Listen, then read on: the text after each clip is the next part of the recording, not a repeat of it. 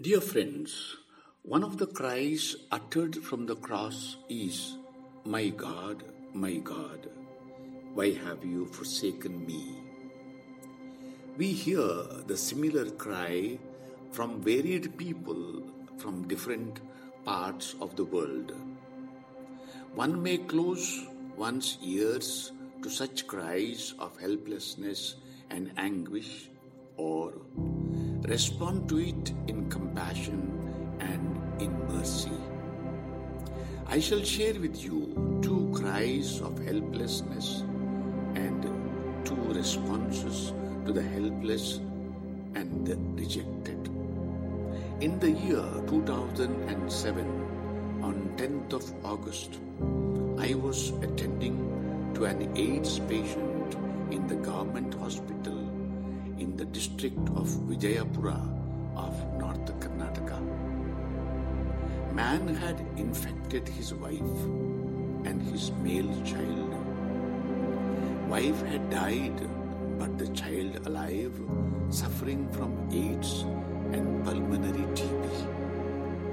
The relatives who came to the hospital were angry with the man. They desired his death. So they decided to take him home.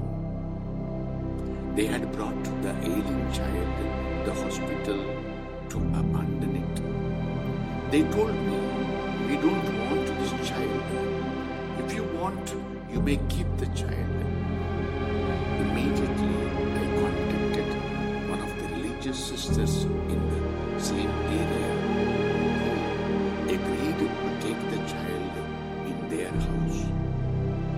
I took the child into the sister's residence, accompanied by his relatives. After some time, the relatives of the child wanted to leave the place. Meantime, the child was on my lap. When the child realized that his relatives were leaving him and going, he wanted to go with them, As they left the house, child in deep anguish gave a loud cry calling his grandmother.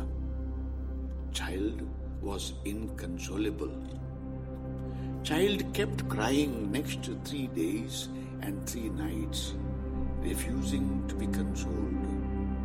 But he had found a new mother among the religious sisters who took, care of him till lately. Now he has grown. He is on his own, empowering himself with the technical education to earn his living. Two days back, I heard another cry over the phone from a Hindu woman whom I know. She bitterly cried, asking me, Father, tell me, why God is testing us? What wrong have we done in our life? Tell me. It's a Hindu family taking care of an elderly woman who has become insane, now bedridden with bed sores, gaping wounds, refusing to be healed. Medical treatment is not possible immune system of the body has collapsed. Her close relatives have abandoned her. No nursing aid is coming forth to treat the bed sores and rotten flesh and oozing pus.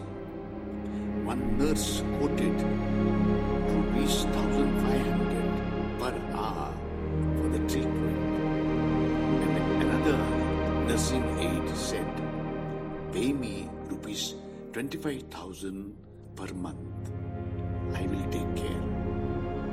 When I heard it, I recalled to my mind the act of the soldiers who cast lots for the clothing of Jesus, whose it will be, as Jesus hung on the cross naked. Woman's whole body has become bundle of her son, daughter-in-law, and her two granddaughters are at her side, doing all they can to alleviate the suffering.